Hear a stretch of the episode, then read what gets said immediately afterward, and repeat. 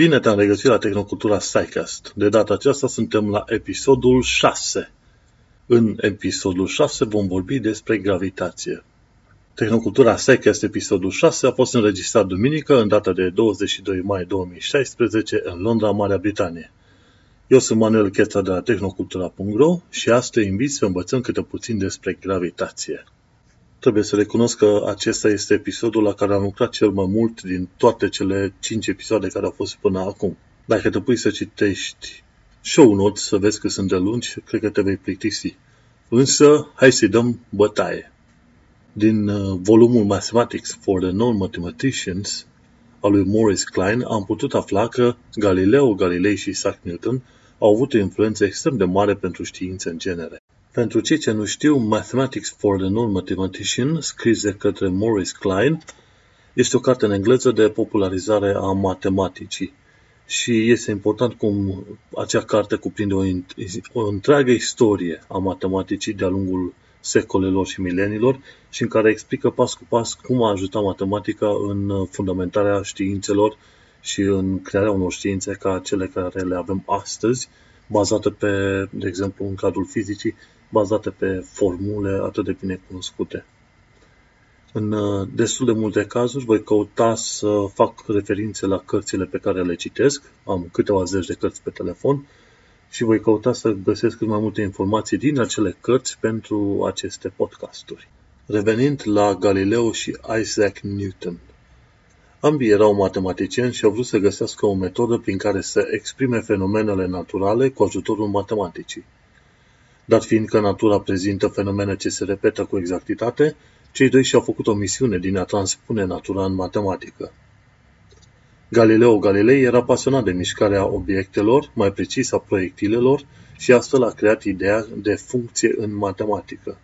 Newton era pasionat de cursul pe care îl au planetele și stelele pe cer și a creat calculul integral. Newton mai ales dorea să înțeleagă creația lui Dumnezeu prin intermediul matematicii. El considera că matematica este potrivită pentru a prezenta natura lui Dumnezeu, pentru că credea că natura, fiind o creație a lui Dumnezeu, este perfectă, iar matematica este cel mai bun mijloc de a prezenta ceva perfect. Crezul lui Newton în Dumnezeu a dus la orientarea către misticism, după ce a creat celebra formula gravitației F egal cu G M1 M2 supra L pătrat. Indiferent de intenția lui, moștenirea sa legată de forța gravitației este valabilă inclusiv azi la calcule ce nu trebuie să ia în considerare relativitatea lui Einstein. Cu formulele lui Newton poți calcula traiectoria unei rachete către Lună, de exemplu, și nu ai nevoie de relativitatea lui Einstein pentru asta. Galileo este cel care a făcut experimentul cu obiectele aruncate de pe turnul din Pisa, când a ajuns la concluzia că, oricât de grele sunt două obiecte, ele vor cădea cu aceeași viteză către Pământ. Aerul este singurul impediment care stă în calea realizării unui asemenea experiment cu o bucată de metal și cu o pană, de exemplu. Iată ce zicea Galileo Galilei. Și citez.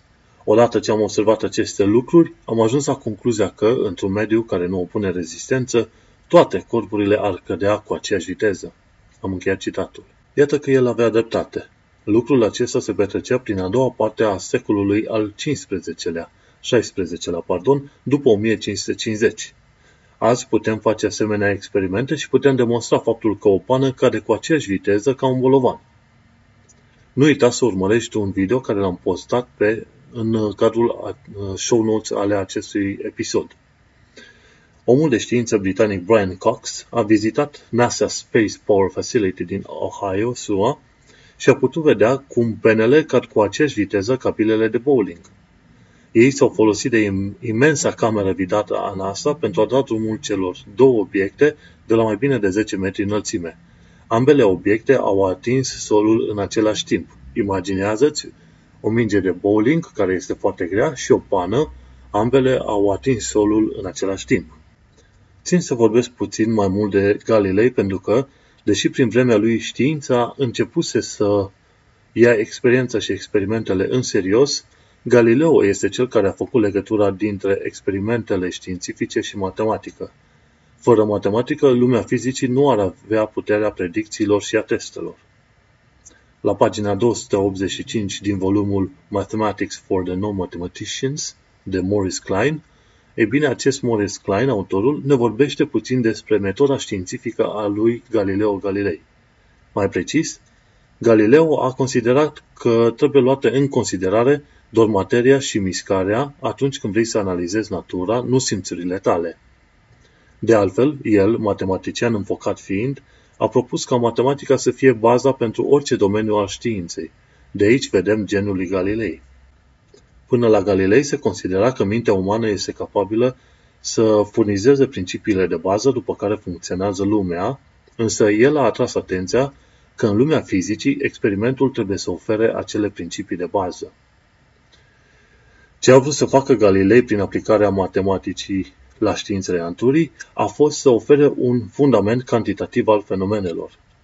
Adepții filozofiilor aristoteliene erau înclinați către partea calitativă a științelor. Ei ziceau, obiectele cad către sol pentru că au greutate și pentru că ele își caută locul natural, adică centrul planetei. Galileo nu s-a mulțumit cu asemenea explicații, ci a fost interesat de aspectul cantitativ al fenomenelor. Astfel, atunci când dai drumul unui obiect de la anumită înălțime, Galileo dorea să știe în cât timp va atinge solul și cu ce viteză. În cădere liberă, viteza și timpul sunt conectate prin formula V egal cu G ori T sau V egal cu 9,8 ori T. Această formulă este formula vitezei obiectelor în cădere liberă cu viteză inițială 0. Galilei a lovit doi iepuri dintr-o lovitură.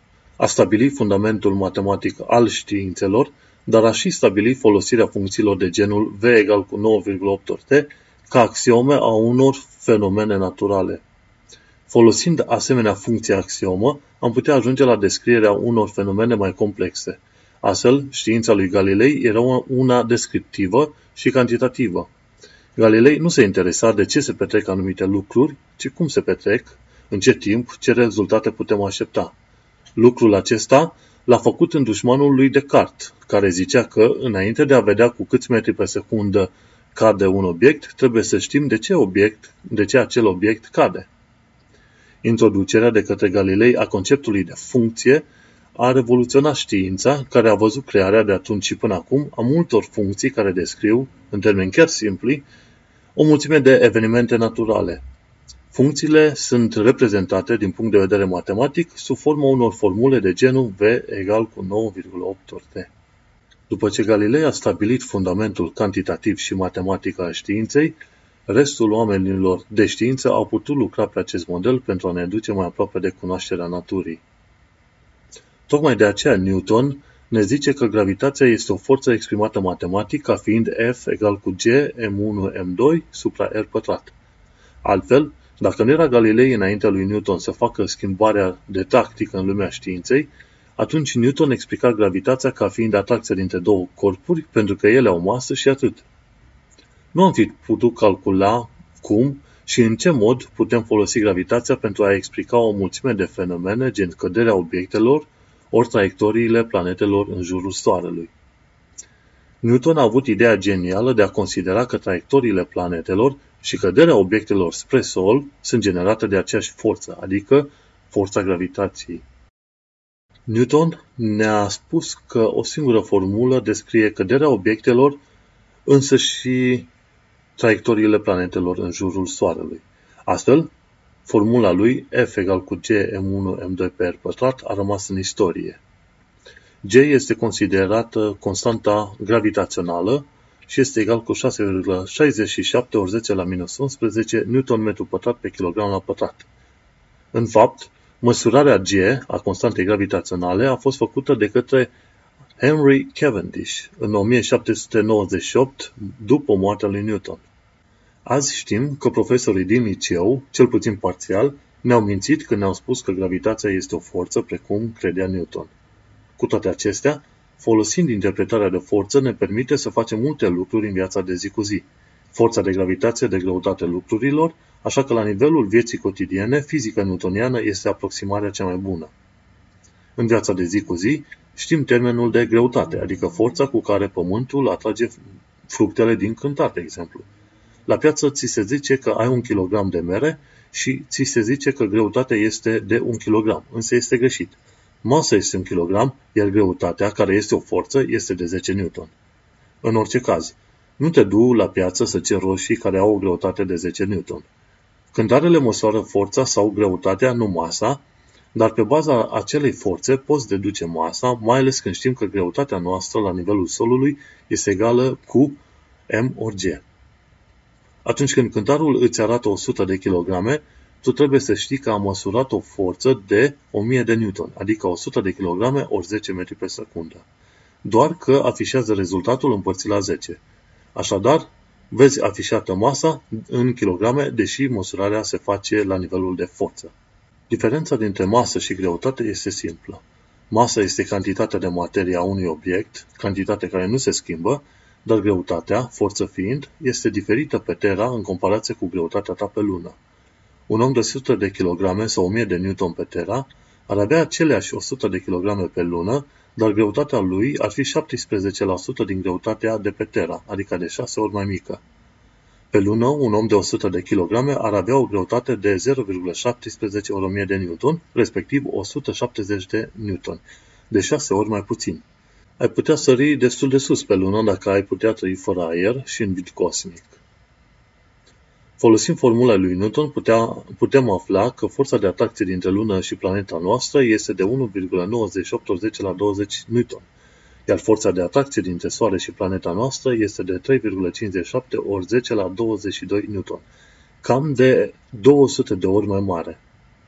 Dacă accelerația gravitațională este 9,81 de metri pe secundă la pătrat la nivelul Solului, la distanța la care este Luna, g mic, adică accelerația gravitațională, este numai 0,002 metri pe secundă la pătrat.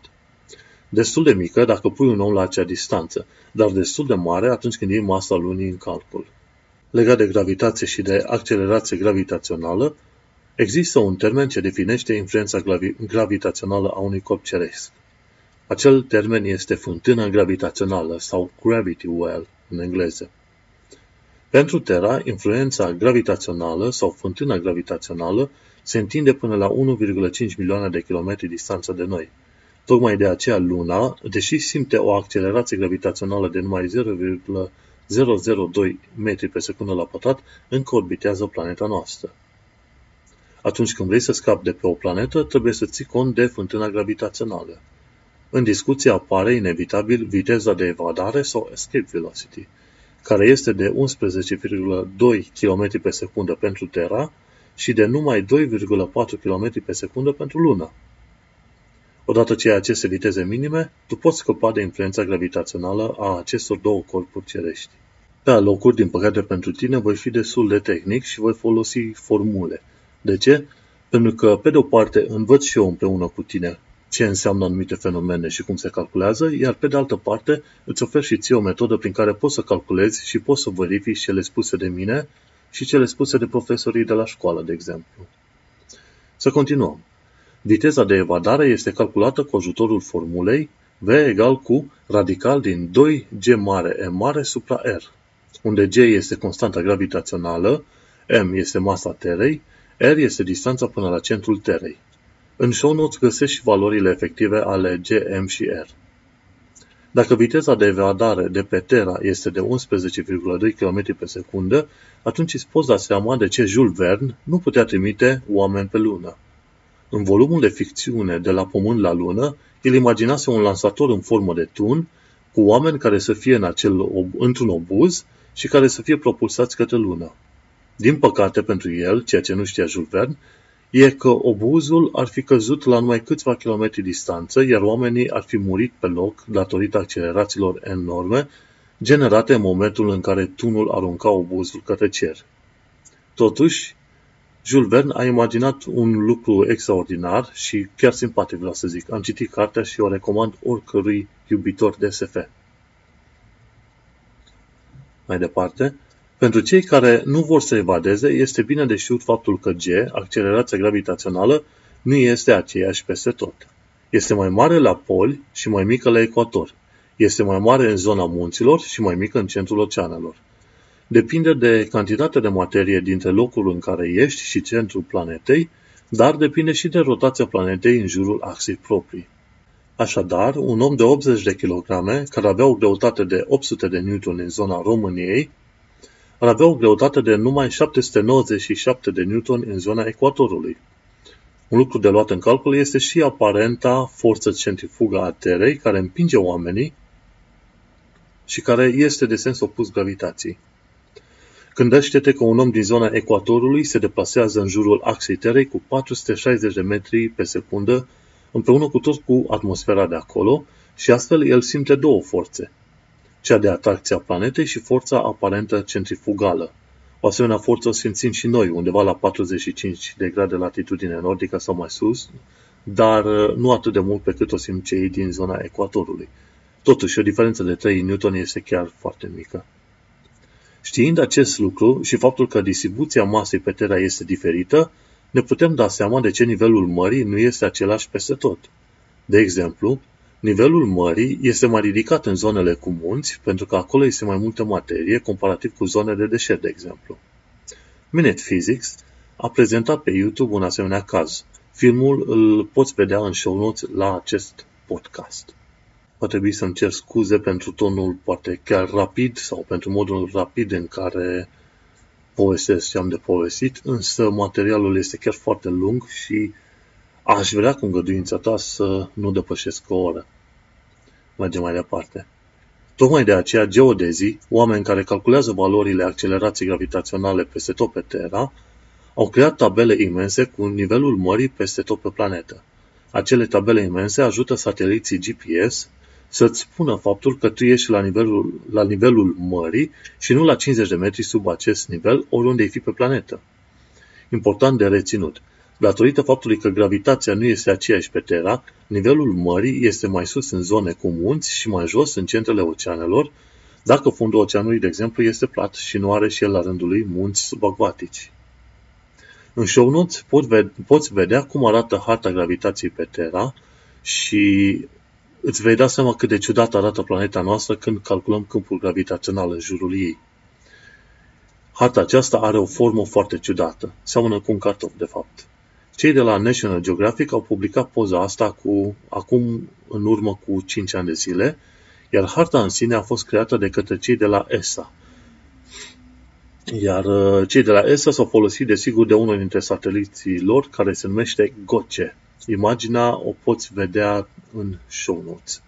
Formula lui Newton are și o variantă mai generală, adică F egal cu M ori A, unde A este accelerația corpului. Formula gravitației are forma prescurtată F egal cu M ori G, unde G este accelerația gravitațională și care are valoarea sau care poate fi calculată cu formula G mic egal cu G mare ori M supra R pătrat. Interesant lucru. Cum putem afla masa Terei fără a avea un cântar cu care să măsurăm această masă imensă? Ei bine, dat fiindcă știm formula lui Newton legată de gravitație și știm că G mic este egal cu G mare ori M mare supra R pătrat, putem afla masa Terei. Cum facem asta? Mai întâi aflăm cât este valoarea efectivă a lui G mic, făcând un experiment simplu, și anume, dăm drumul unui obiect de la o anumită înălțime și calculăm accelerația lui folosind o formulă de genul h egal cu 1 pe 2 a ori t pătrat. Știind înălțimea și timpul în care obiectul a căzut, așa aflăm accelerația g. În felul acesta aflăm că accelerația g este egal cu 9,8 metri pe secundă la pătrat. Când folosim formula g egal cu g mare ori m mare supra r pătrat, noi știm g mare de la experimentul lui Cavendish, știm raza planetei încă de pe vremea lui Euclid, știm G mic din calculele ce le-am făcut cu aruncarea obiectelor de la o anumită înălțime și mai rămâne să facem un mic calcul matematic pentru a afla masa Terei, care este 5,97 ori 10 la puterea 24 de kilograme. Uite cum Galilei a revoluționat știința oferindu-ne matematica drept instrument cu care putem afla o sumedenie de lucruri, fără a avea mare nevoie de instrumente imposibile. Dar cum rămâne cu forța gravitației în zona sateliților artificiali, ori chiar în zona ISS, adică Stației Spațiale Internaționale? Ai văzut o mulțime de filme în care astronauții de la bordul ISS plutesc și nu simt nicio forță a gravitației. Dar cum este posibil asta? Înseamnă că gravitația nu mai funcționează acolo, dar apoi își amintește cumva că avem Luna și pornește din nou în zona Lunii? Dacă este să facem un calcul simplu, folosim formula amintită mai sus, adică G mic egal cu G mare ori M mare supra R pătrat, atunci vom afla că G mic este aproximativ 8,68 metri pe secundă la pătrat. Cu alte cuvinte, acolo unde orbitează ISS, gravitația este 8,68 metri pe secundă la pătrat. La nivelul solului, G este 9,81 de metri pe secundă la pătrat, iar la nivelul ISS, la 400 de km altitudine, este 8,68 metri pe secundă la pătrat.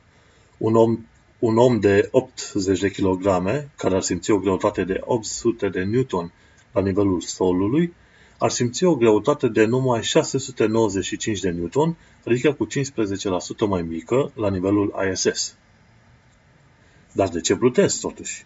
Ei bine, datorită faptului că au viteze mari când orbitează planeta, mai ales la 90 de minute, la viteze de 7,66 de km pe secundă, accelerația centrifugă anulează accelerația gravitațională. Și acolo stă misterul. Atunci când calculezi accelerația generată de un corp care se rotește la limita unui cerc cu rază de 6.771 de km, cu o viteză de 7,66 de km pe secundă, te folosești de o formulă fizică de genul A egal cu V pătrat supra R, unde A este accelerația centrifugală. Știind V numită și viteză tangențială și R, distanța până la centrul planetei, aflăm că A este 8,67 metri pe secundă la pătrat. Diferențele de 0,01 metri pe secundă la pătrat ce le vezi în show notes, acum n-am făcut calculele, se datorează unor rotunjiri făcute de mine. Totuși, cu alte cuvinte, observăm că accelerația gravitațională este anulată de către accelerația centrifugală. Și iată de ce oamenii plutesc în stația ISS. Explicația dată de Veritasium pe YouTube poate fi văzută și în show notes. Acolo vezi un filmuleț foarte interesant legat de imponderabilitatea astronauților la bordul stației ISS. Mai departe, tot folosindu-ne de formula gravitației a lui Newton, putem afla de ce Luna are o influență mai mare asupra mareelor decât Soarele.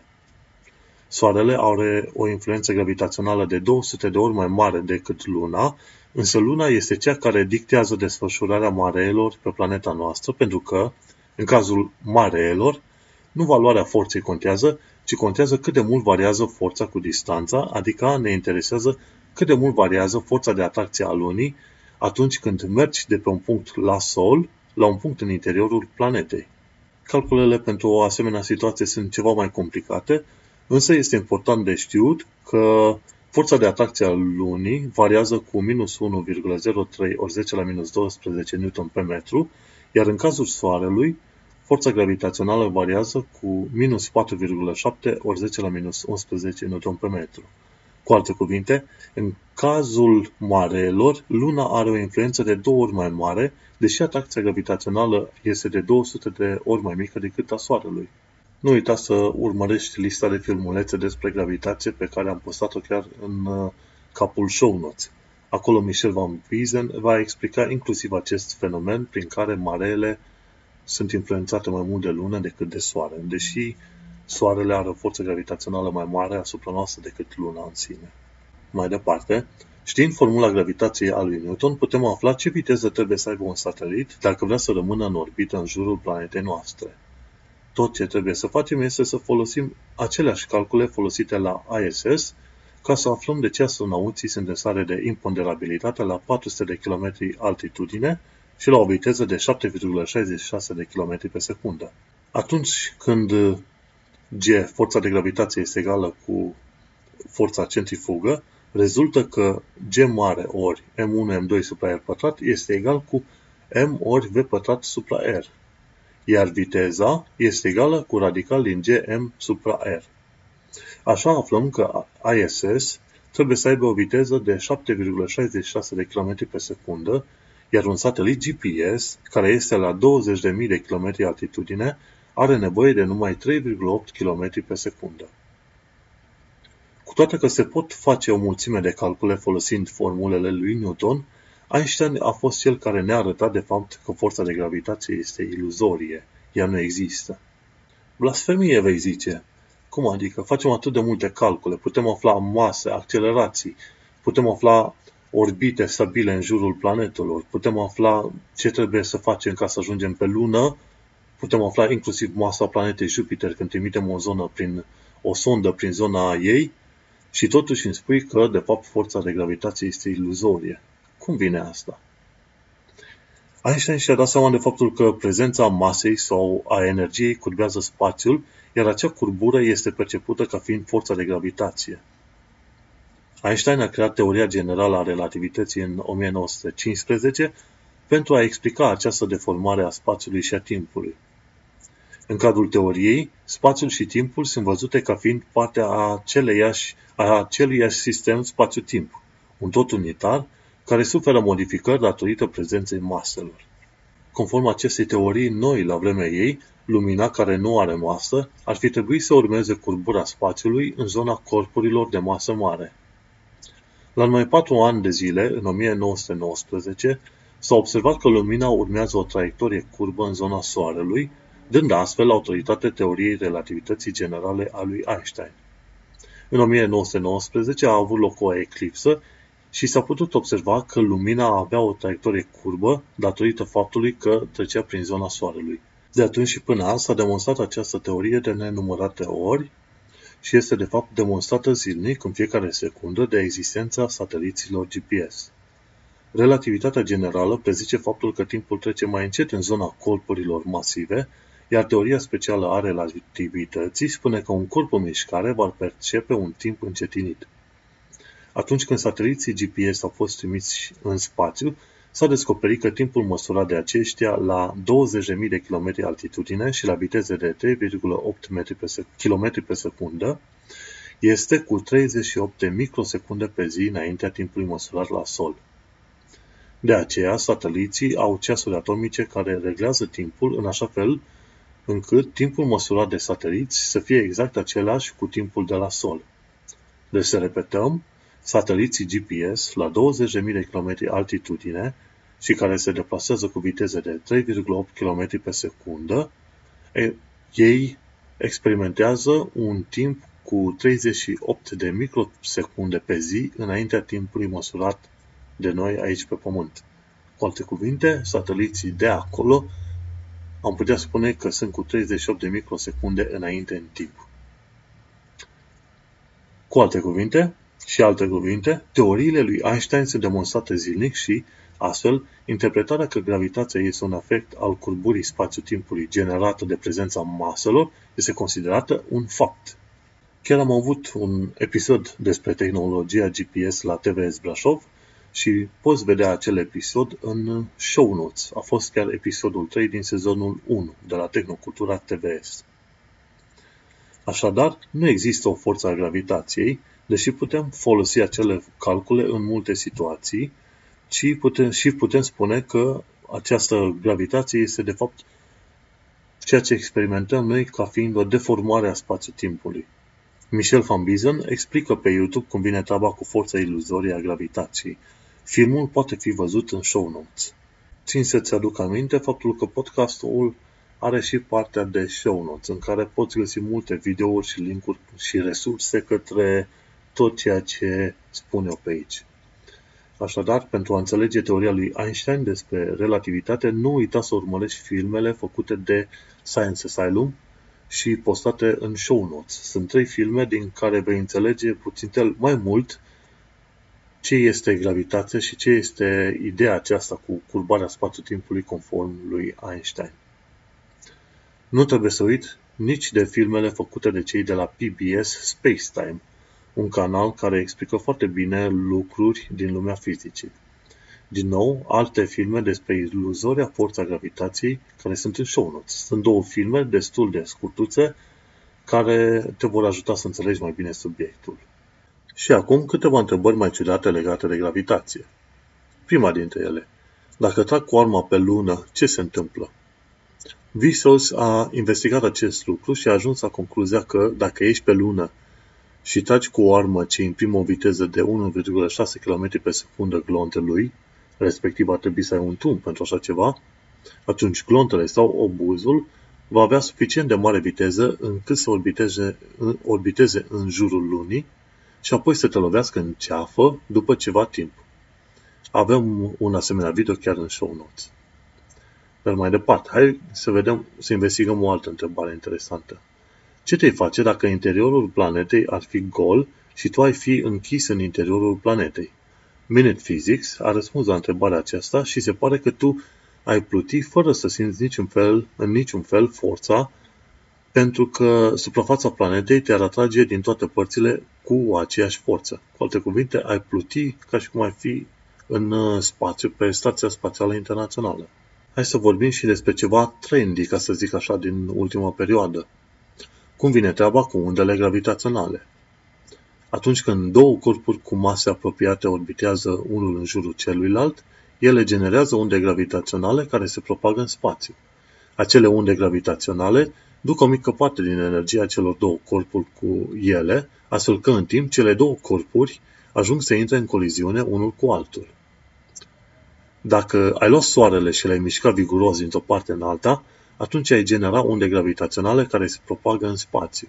Acele unde gravitaționale nu ar fi altceva decât o deformare a spațiu-timpului care se autopropagă, asemenea undelor electromagnetice, unde e un electron, îl zgâlții viguros, iar apoi câmpul electric și câmpul magnetic din jurul acelui electron se deformează, iar acea deformare, sub forma unui val, se propagă în spațiu. Exact aceeași istorie se aplică și la zgâlțirea Soarelui nostru, de exemplu. Michel van Biezen explică foarte bine ce sunt aceste unde gravitaționale, care au energie extrem de mică și lungim de unde extrem de mare. Poți vedea aceasta pe canalul său, iar video este în show notes. Iată o altă întrebare foarte interesantă. Ce se întâmplă cu lumina atunci când vrea să evadeze din zona unor stele sau a unor corpuri cu gravitație foarte mare, precum ar fi, de exemplu, stelele neutronice? Ei bine, lumina va pierde energie încercând să evadeze și acest lucru se traduce în mărirea lungimii de undă. Fenomenul se numește gravitational redshift în engleză sau deplasare spre roșu datorată gravitației în românește și este mai pronunțată în zona stelelor neutronice. Michel van Biezen de pe YouTube explică mai bine cum se petrece fenomenul și ce se întâmplă.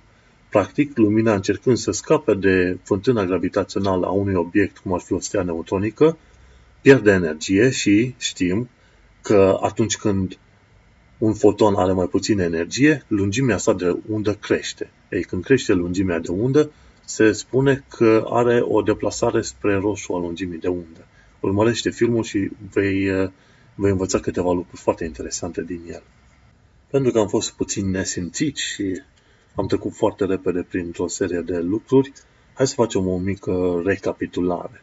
Astăzi am aflat că obiectele cad spre sol cu aceeași viteză, indiferent de masa lor.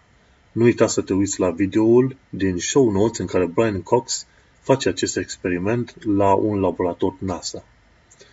Mai apoi, am aflat că Galileo este cel care a revoluționat lumea științei prin introducerea abordării cantitative și descriptive a fenomenelor fizice. Galileo este cel care a introdus matematica drept instrument de bază în lumea fizicii.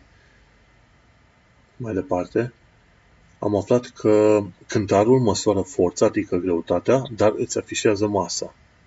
Am mai aflat faptul că corpurile cerești au o fântână gravitațională și, ca să scapi de acea fântână gravitațională, cum este exemplul Terei, ai nevoie de o viteză de 11,2 km pe secundă. Newton a creat formula matematică a gravitației și a făcut legătura dintre obiectele care cad și traiectoriile planetelor. Am mai aflat că pe lună greutatea unui om este de 6 ori mai mică. Masa este cantitatea de materie și este constantă, iar gravitația este forța cu care un corp ceresc te atrage și este variabilă. Gravitația nu este aceeași pe toată planeta. Cineva de la ecuator cântărește cu 0,3% mai puțin față de unul la poli. Știind formula lui Newton, putem afla masa planetei noastre și apoi densitatea. Știind masa și raza, putem afla, bineînțeles, densitatea.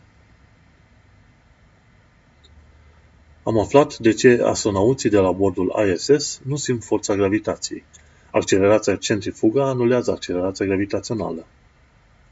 Luna are o influență de 2 ori mai mare în cazul mareelor, pentru că variația forței pe unitatea de metru este mai mică în cazul Lunii decât în cazul Soarelui. Pentru ca un satelit să fie în orbita stabilă în jurul Terei, el trebuie să aibă o viteză v egal cu radical din g mare ori m mare supra r. Am mai aflat că Einstein ne-a demonstrat că nu există o forță a gravitației, ci că există o deformare a spațiu-timpului în prezența maselor. Cu alte cuvinte, peste tot unde este o masă în univers, spațiul și timpul se curbează, inclusiv atunci când vorbim de oameni sau de buburuze, cum este în exemplul dat de Michel van Biezen în filmele sale.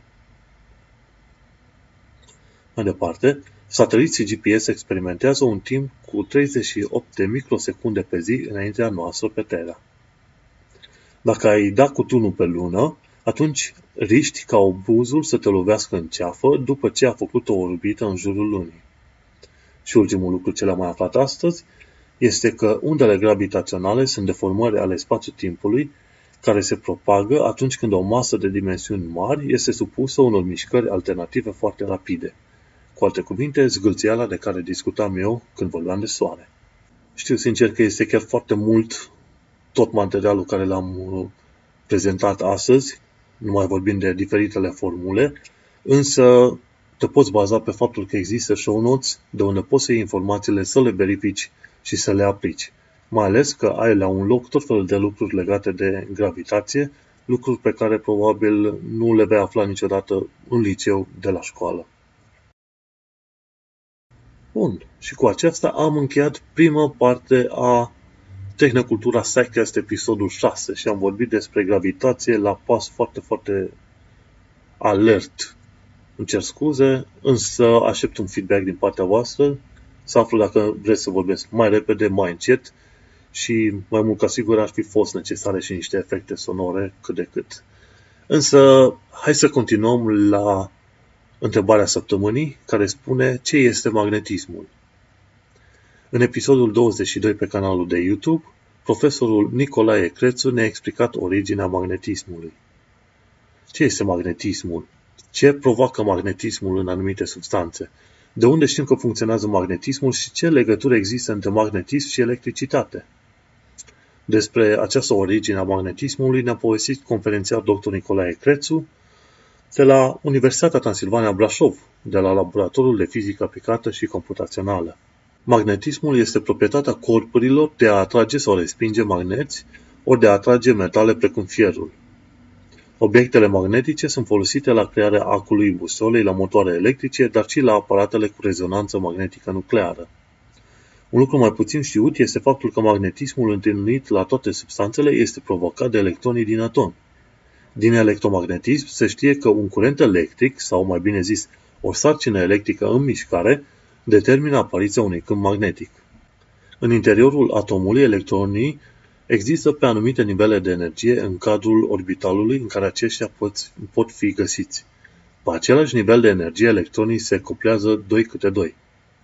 Acești electroni fac două mișcări în interiorul atomului. 1. Au o mișcare de rotație în jurul nucleului atomic, generând astfel un moment magnetic orbital, și 2.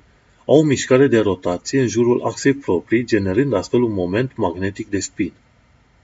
Atunci când electronii sunt în perechi, momentul magnetic de spin este anulat, dar mai rămâne însă momentul magnetic orbital. Astfel avem de-a face cu materiale diamagnetice.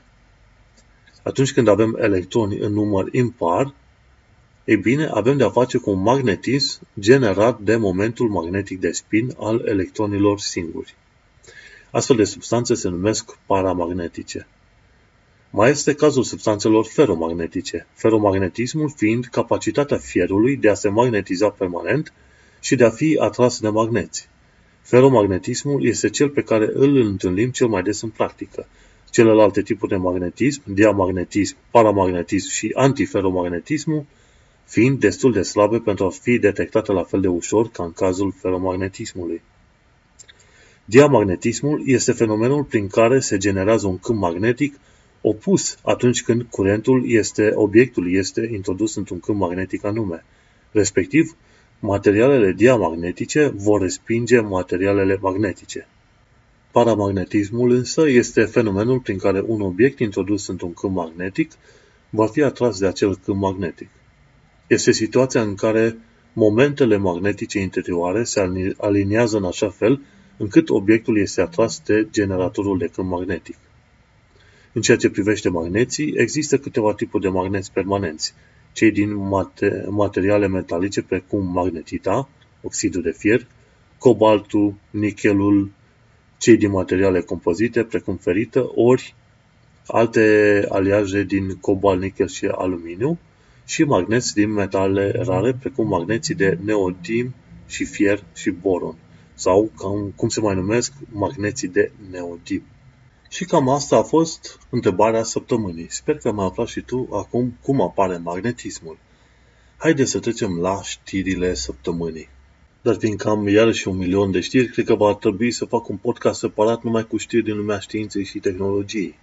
Sau probabil un podcast separat cu tehnologie și un podcast separat cu știri din lumea științei. Și să îl separ pe acesta de altele. E foarte greu. Teoretic, ceea ce fac eu ar trebui să fie făcut de cel puțin 2 sau 3 oameni, așa că le pun pe toate la un loc și aș putea zice Dumnezeu cu mila, dar sperăm să nu fie așa. Mergem mai departe la minutul de tehnologie. La minutul de tehnologie aflăm de la Geek News Central. Este vorba de o luptă mare a companiilor TV din SUA împotriva liberalizării set-top box-urilor. Consumatorii vor să folosească acele aparate ca să vadă orice canal de la orice companie TV. În destul de multe locuri din SUA, fiecare televizor are acea cutiuță prin care primește canalele TV, cum sunt decodoarele de pe la noi. Așa că oamenii vor ca să folosească acele decodoare pentru a primi canalele TV, fie prin internet, fie de la alte companii. Și această luptă e relevantă și pentru noi, pentru că de obicei ce se întâmplă în lumea tehnologiei în SUA se va propaga foarte bine și în Europa și implicit în România. Mergem mai departe. Cei de la Extreme Tech ne spun că Google va bloca Flash începând cu toamna lui 2016. Aceasta este o veste foarte bună. Prima lovitură mare pe care a primit-o Flash a fost de la iOS, când Steve Jobs a stabilit că Flash trebuie să dispară de pe dispozitivele mobile ale Apple. Astfel că Google va bloca Flash în browserul Chrome începând cu toamna lui 2016 și mi se pare o mișcare chiar foarte bună.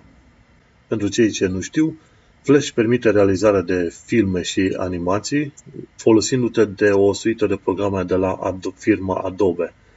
Însă Flash a reprezentat o vulnerabilitate pentru toate website-urile și pentru toți cei care au utilizat tehnologia aceasta în browsere, pentru că a avut o mulțime de bug-uri și o tonă de atacuri pe care le-au făcut hackerii, le-au făcut cu ajutorul acestor flash-uri, acestor obiecte flash. Așa că e foarte bună mișcarea celor de la Google.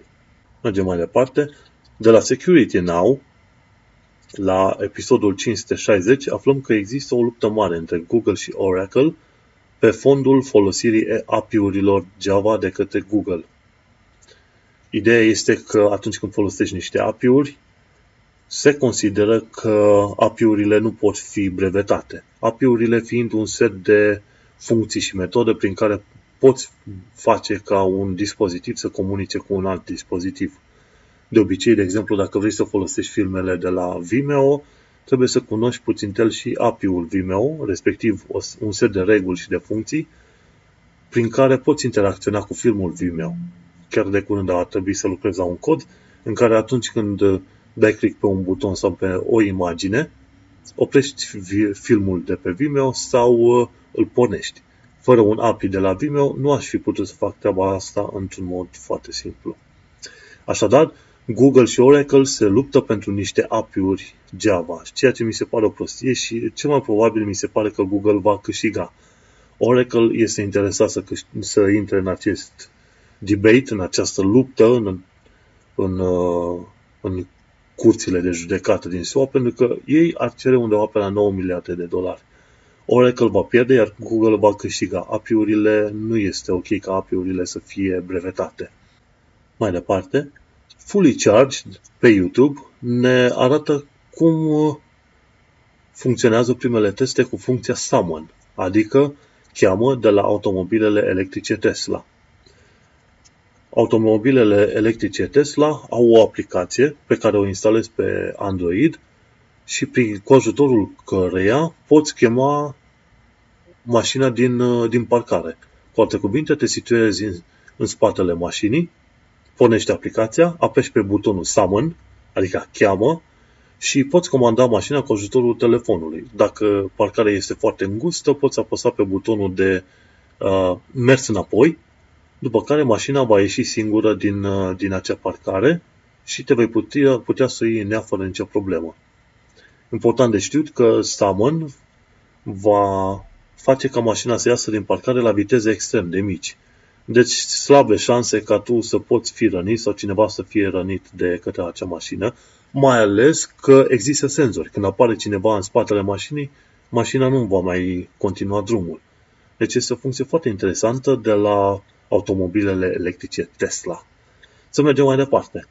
Android Authority, un website care se ocupă de studii și review-uri legate de dispozitive pe Android, ne spune că ecranele flexibile nu sunt disponibile în dispozitivele noastre, pentru că industria nu este în stare să creeze volumul necesar. Din fericire, există cerere. Din videoul care îl vezi în show notes, vei putea vedea că ecranele flexibile sunt o realitate de zi cu zi. Nici măcar filmele SF nu au putut să le facă dreptate, cum se spune. Deci, tot ceea ce trebuie să se întâmple este ca fabricile și industria să fie în stare să creeze mult mai multe ecrane flexibile, ca mai apoi să avem noi asemenea telefoane răsucite pe noi sau să le punem direct pe mână, ca un fel de brățări. Iar mai departe, la minutul de tehnologie, mai aflăm de la hothardware.com că se știu deja detaliile și specificațiile plăcii video Nvidia GeForce GTX 1080. Am mai pomenit de știrea aceasta și săptămâna trecută, însă am vrut să pomenesc din nou. Din ceea ce se vede, GTX 1080 este lider în domeniul plăcilor video.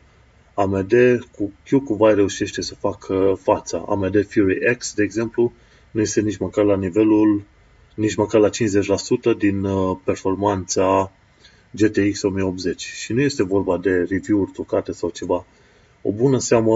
O bună parte dintre reviewerii profesioniști de pe YouTube au prezentat o tonă de teste pe care le-au făcut și au comparat GTX 1080 cu AMD Fury X și în comparație cu Nvidia Titan X și alte asemenea 980 Ti, de exemplu.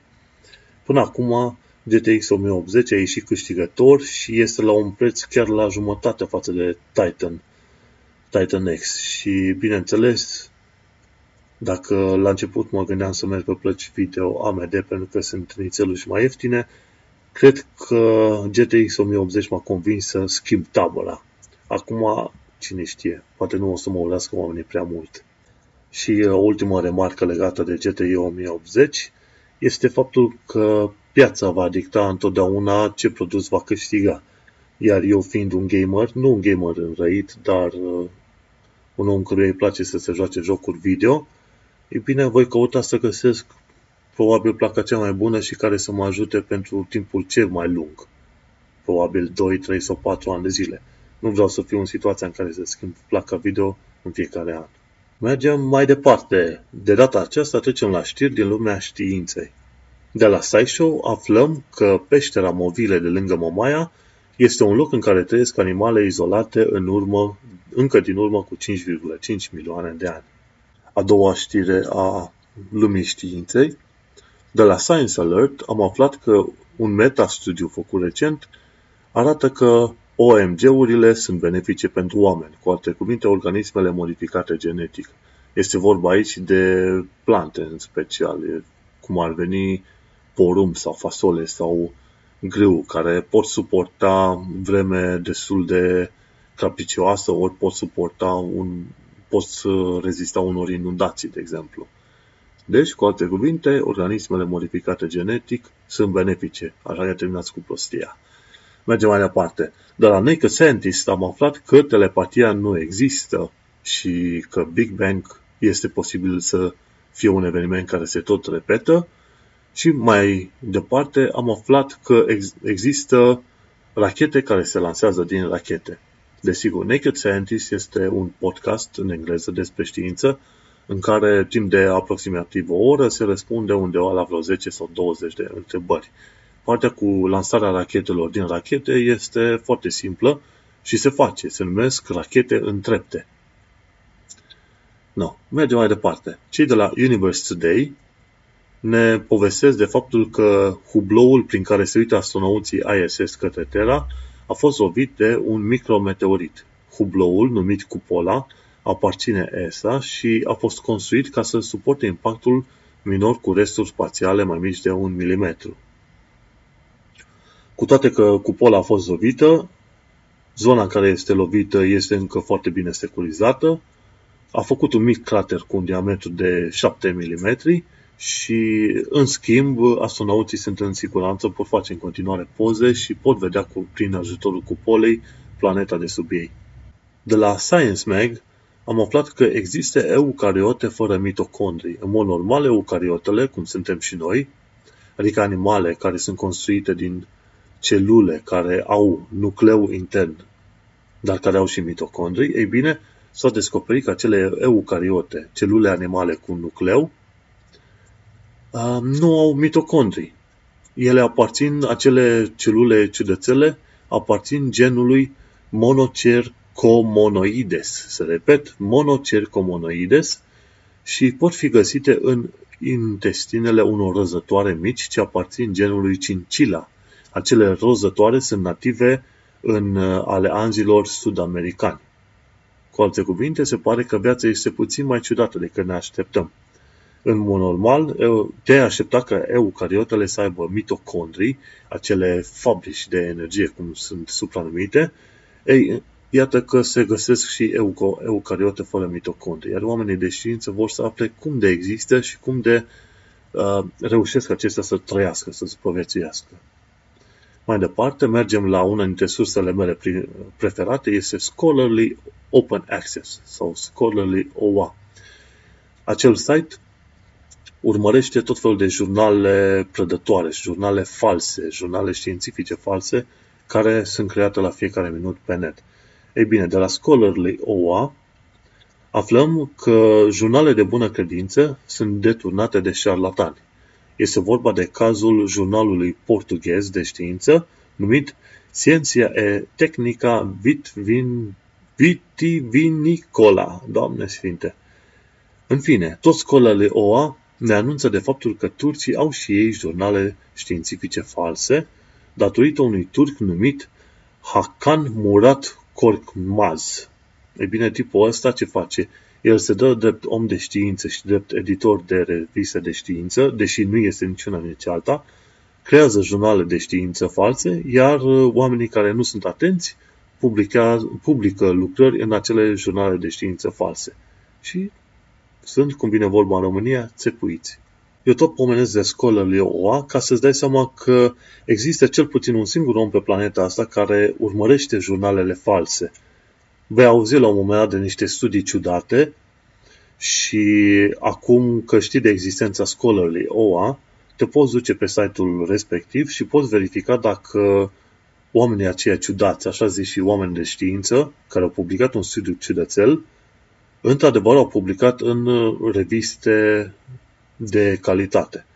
Dacă studiul lui a fost publicat în una dintre publicațiile prezentate de Scholarly OA, atunci vei ști sigur că omul respectiv a plătit pentru un studiu fals și o minciună.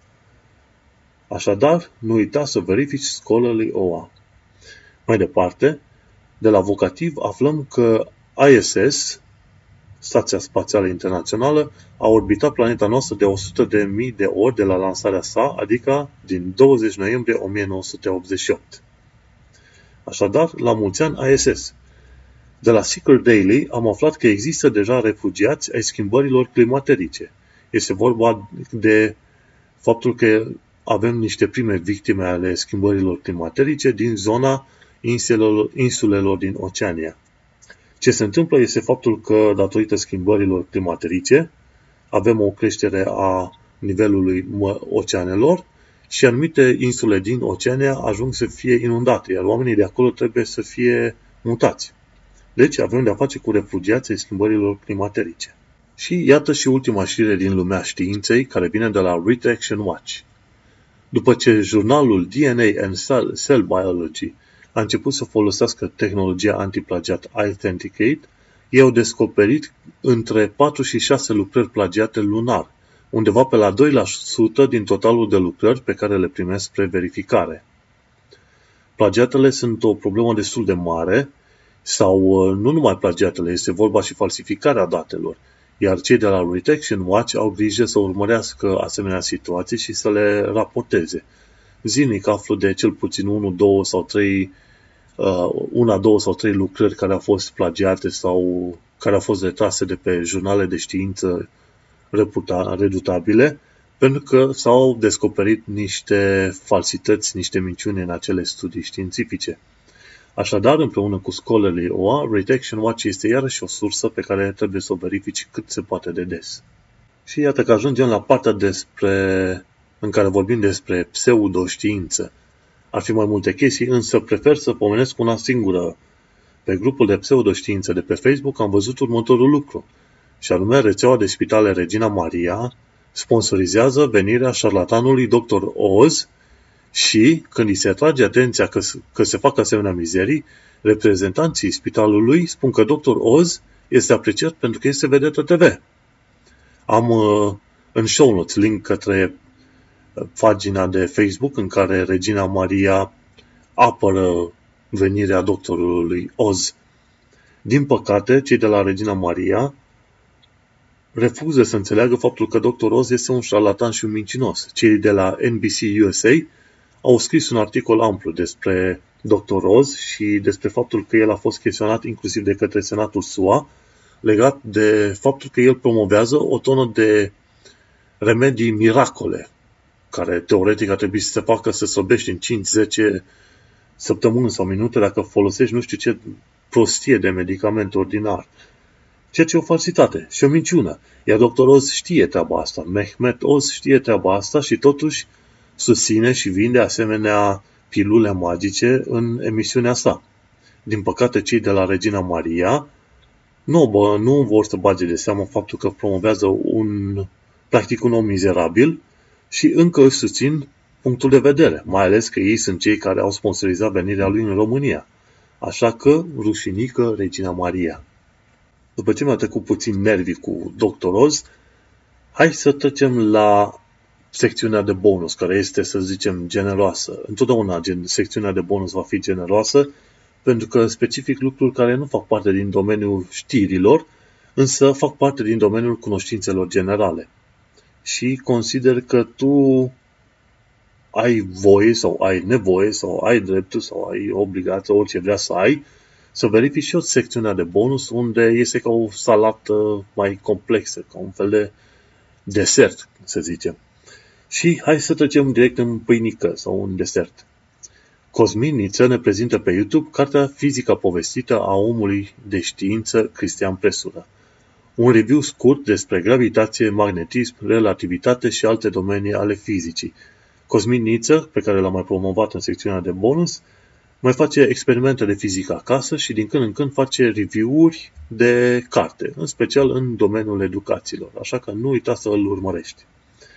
De pe Tehnocultura, adică acest site care face podcastul, vei afla că tu ești radioactiv, și anume 5.000 de atomi de potasiu 40 se descompun în tine chiar acum. Din același articol, care l-am scris, cred că mai bine de un an de zile în urmă, vei afla faptul că îți cresc șansele să mori din cauza cancerului dacă dormi cu cineva în pat timp de 30-40 de ani. Un cercetător din SUA a reușit să calculeze faptul că 30 sau 40 de oameni au murit de cancerul generat de către radioactivitatea oamenilor în ultimele câteva decenii în SUA. Deci, cu alte cuvinte, deși 5.000 de atomi de potasiu 40 care se descompun în tine chiar acum nu sunt o mare problemă, din punct de vedere statistic, dacă împarți toate calculele la o întreagă populație, vei descoperi că probabil 1 sau 2 oameni din România mor din această cauză. N-ai cum să probezi însă chestia asta, în niciun fel. Mai departe, de la The New York Times Science, pagina de Facebook, putem vedea un video la 360 de grade deasupra lui Pluto. Când intri pe linkul respectiv și ajungi pe pagina de Facebook, tu poți vedea acel video și poți interacționa cu el. Poți îmbârte cu ajutorul mouse-ului ca să vezi video din toate unghiurile, de sus, jos, stânga-dreapta. E chiar foarte interesant. Mai departe, în secțiunea de bonus, vei afla de la Reactions faptul că guma nu stă 7 ani în stomacul tău. De la TED-Ed vei afla cum funcționează memoria computerelor. Dacă te uiți pe linkul cu Interesting Engineering, vei afla cum să folosești niște amărâte de sârme pentru a descuia uși. E chiar foarte interesant filmul. De la Tech Weekly vei afla ce sunt hardurile hibride pentru stocarea datelor, respectiv care au și platane magnetice, au și memorie flash. De la Big Think vei afla faptul că comediantul Lewis Black spune că political correctness este undeva între a fi crispat și prost și îi dau foarte mare dreptate. Mai apoi, de la Top 8, care este un canal de YouTube românesc, afli câteva lucruri foarte interesante. De exemplu, la fiecare episod ei au o listă de 8 lucruri și, de exemplu, în cel mai nou episod al lor au lucruri greu de crezut, cum ar fi homarii sunt nemuritori, hărțile ne mint, Roma este mai la nord de New York și totuși este cald acolo și faptul că ar fi o distanță mai mică să ajungi în spațiu decât să ajungi la bunicii tăi la Moldova. Așadar, nu uita să urmărești canalul Top 8 pe YouTube. Stai că l-am terminat. Mergem mai departe la secțiunea de bonus. Pe canalul iLecture Online, canal creat de către Michel van Biezen, afli cum să folosești cunoștințele de fizică pentru a afla de ce frânele reușesc să oprească roțile mașinilor. Se fac câteva calcule simple și vei afla cât de utilă este fizica în asemenea probleme importante. De la TED-Ed vom afla originea multor teorii ale conspirației. Este vorba în principal de faptul că oamenii cred în conspirații pentru că ei cred că văd anumite pattern-uri. Ei văd că se întâmplă anumite lucruri care par a fi intenționat puse acolo. Dar dacă ne-am uitat, de exemplu, pe cer, noi putem vedea tot felul de forme. Și mintea noastră este cea care creează acea forme, nu cerul. Așadar, în multe cazuri ale conspirației, este vorba de o minte care și-a imaginat ceva și-a promovat practic o minciună. Mai departe aflăm de la Universe Today diferența dintre magmă și lavă. Magmă dacă este în interiorul Pământului, lavă dacă ajunge la suprafață. De la Chemical Engineering News aflăm care este chimia ochelarilor de soare. Și aflăm de ce, de exemplu, ochelarii de soare schimbă culoarea când e lumina prea puternică și de ce undele ultraviolete nu ajung la ochii tăi. Mai departe, de la It's OK to be Smart aflăm ce este fondul cosmologic de radiații. Cu alte cuvinte, este vorba de radiație în spectrul microundelor care vine la noi încă de la începutul Big Bang-ului. Acea radiație are o frecvență de undeva pe la 160 de GHz și datorită ei, temperatura în tot universul nu este sub 2,7 grade Kelvin. 7 Kelvin, pardon, nu grade Kelvin, ci 2,7 Kelvin. S-a mai discutat treaba asta. Și ultima parte din secțiunea de bonus este de la TED-Ed sau TED Education. Acolo aflăm ce sunt biofilmele, care sunt straturi de bacterii care se formează în multe locuri. Cu alte cuvinte, acel filmuleț sau acea lecție de la TED-Ed ne învață cum colaborează bacteriile între ele pentru a crea un fel de pseudo-organism mai mare, în care bacteriile încep să aibă diferite funcții bine determinate. Este foarte interesant cum bacteriile, vorba aia, care n-au creier, sunt proaste, sunt vai de capul lor, reușesc să se unească împreună și să creeze un strat în care bacteriile încep să aibă tot felul de funcții, care mai interesante. Deci nu uita să urmărești și acel film. Așadar, acum că te-am umplut de gravitație, magnetism, știri din lumea științei și tehnologiei și bonus cât vrei, este vremea să închei acest episod, care este cel mai lung de până acum. Am sperat să termine 2 ore, însă n-am reușit. Nu uita, acesta a fost episodul 6 al Tehnocultura Psycast, filmat înregistrat, în data de 22 mai 2016 în Londra, Marea Britanie. S-a discutat despre gravitație și eu am fost și sunt în continuare Manuel Cheța de la tehnocultura.ro. Nu uita să vizitezi diferitele linkuri care le-am pus la finalul show notes. Mă găsești pe Facebook, mă găsești pe tehnocultura.ro, pe Twitter și pe probabil alte 20 de canale despre care n-are rost să discut. Așadar, ne vedem pe data viitoare.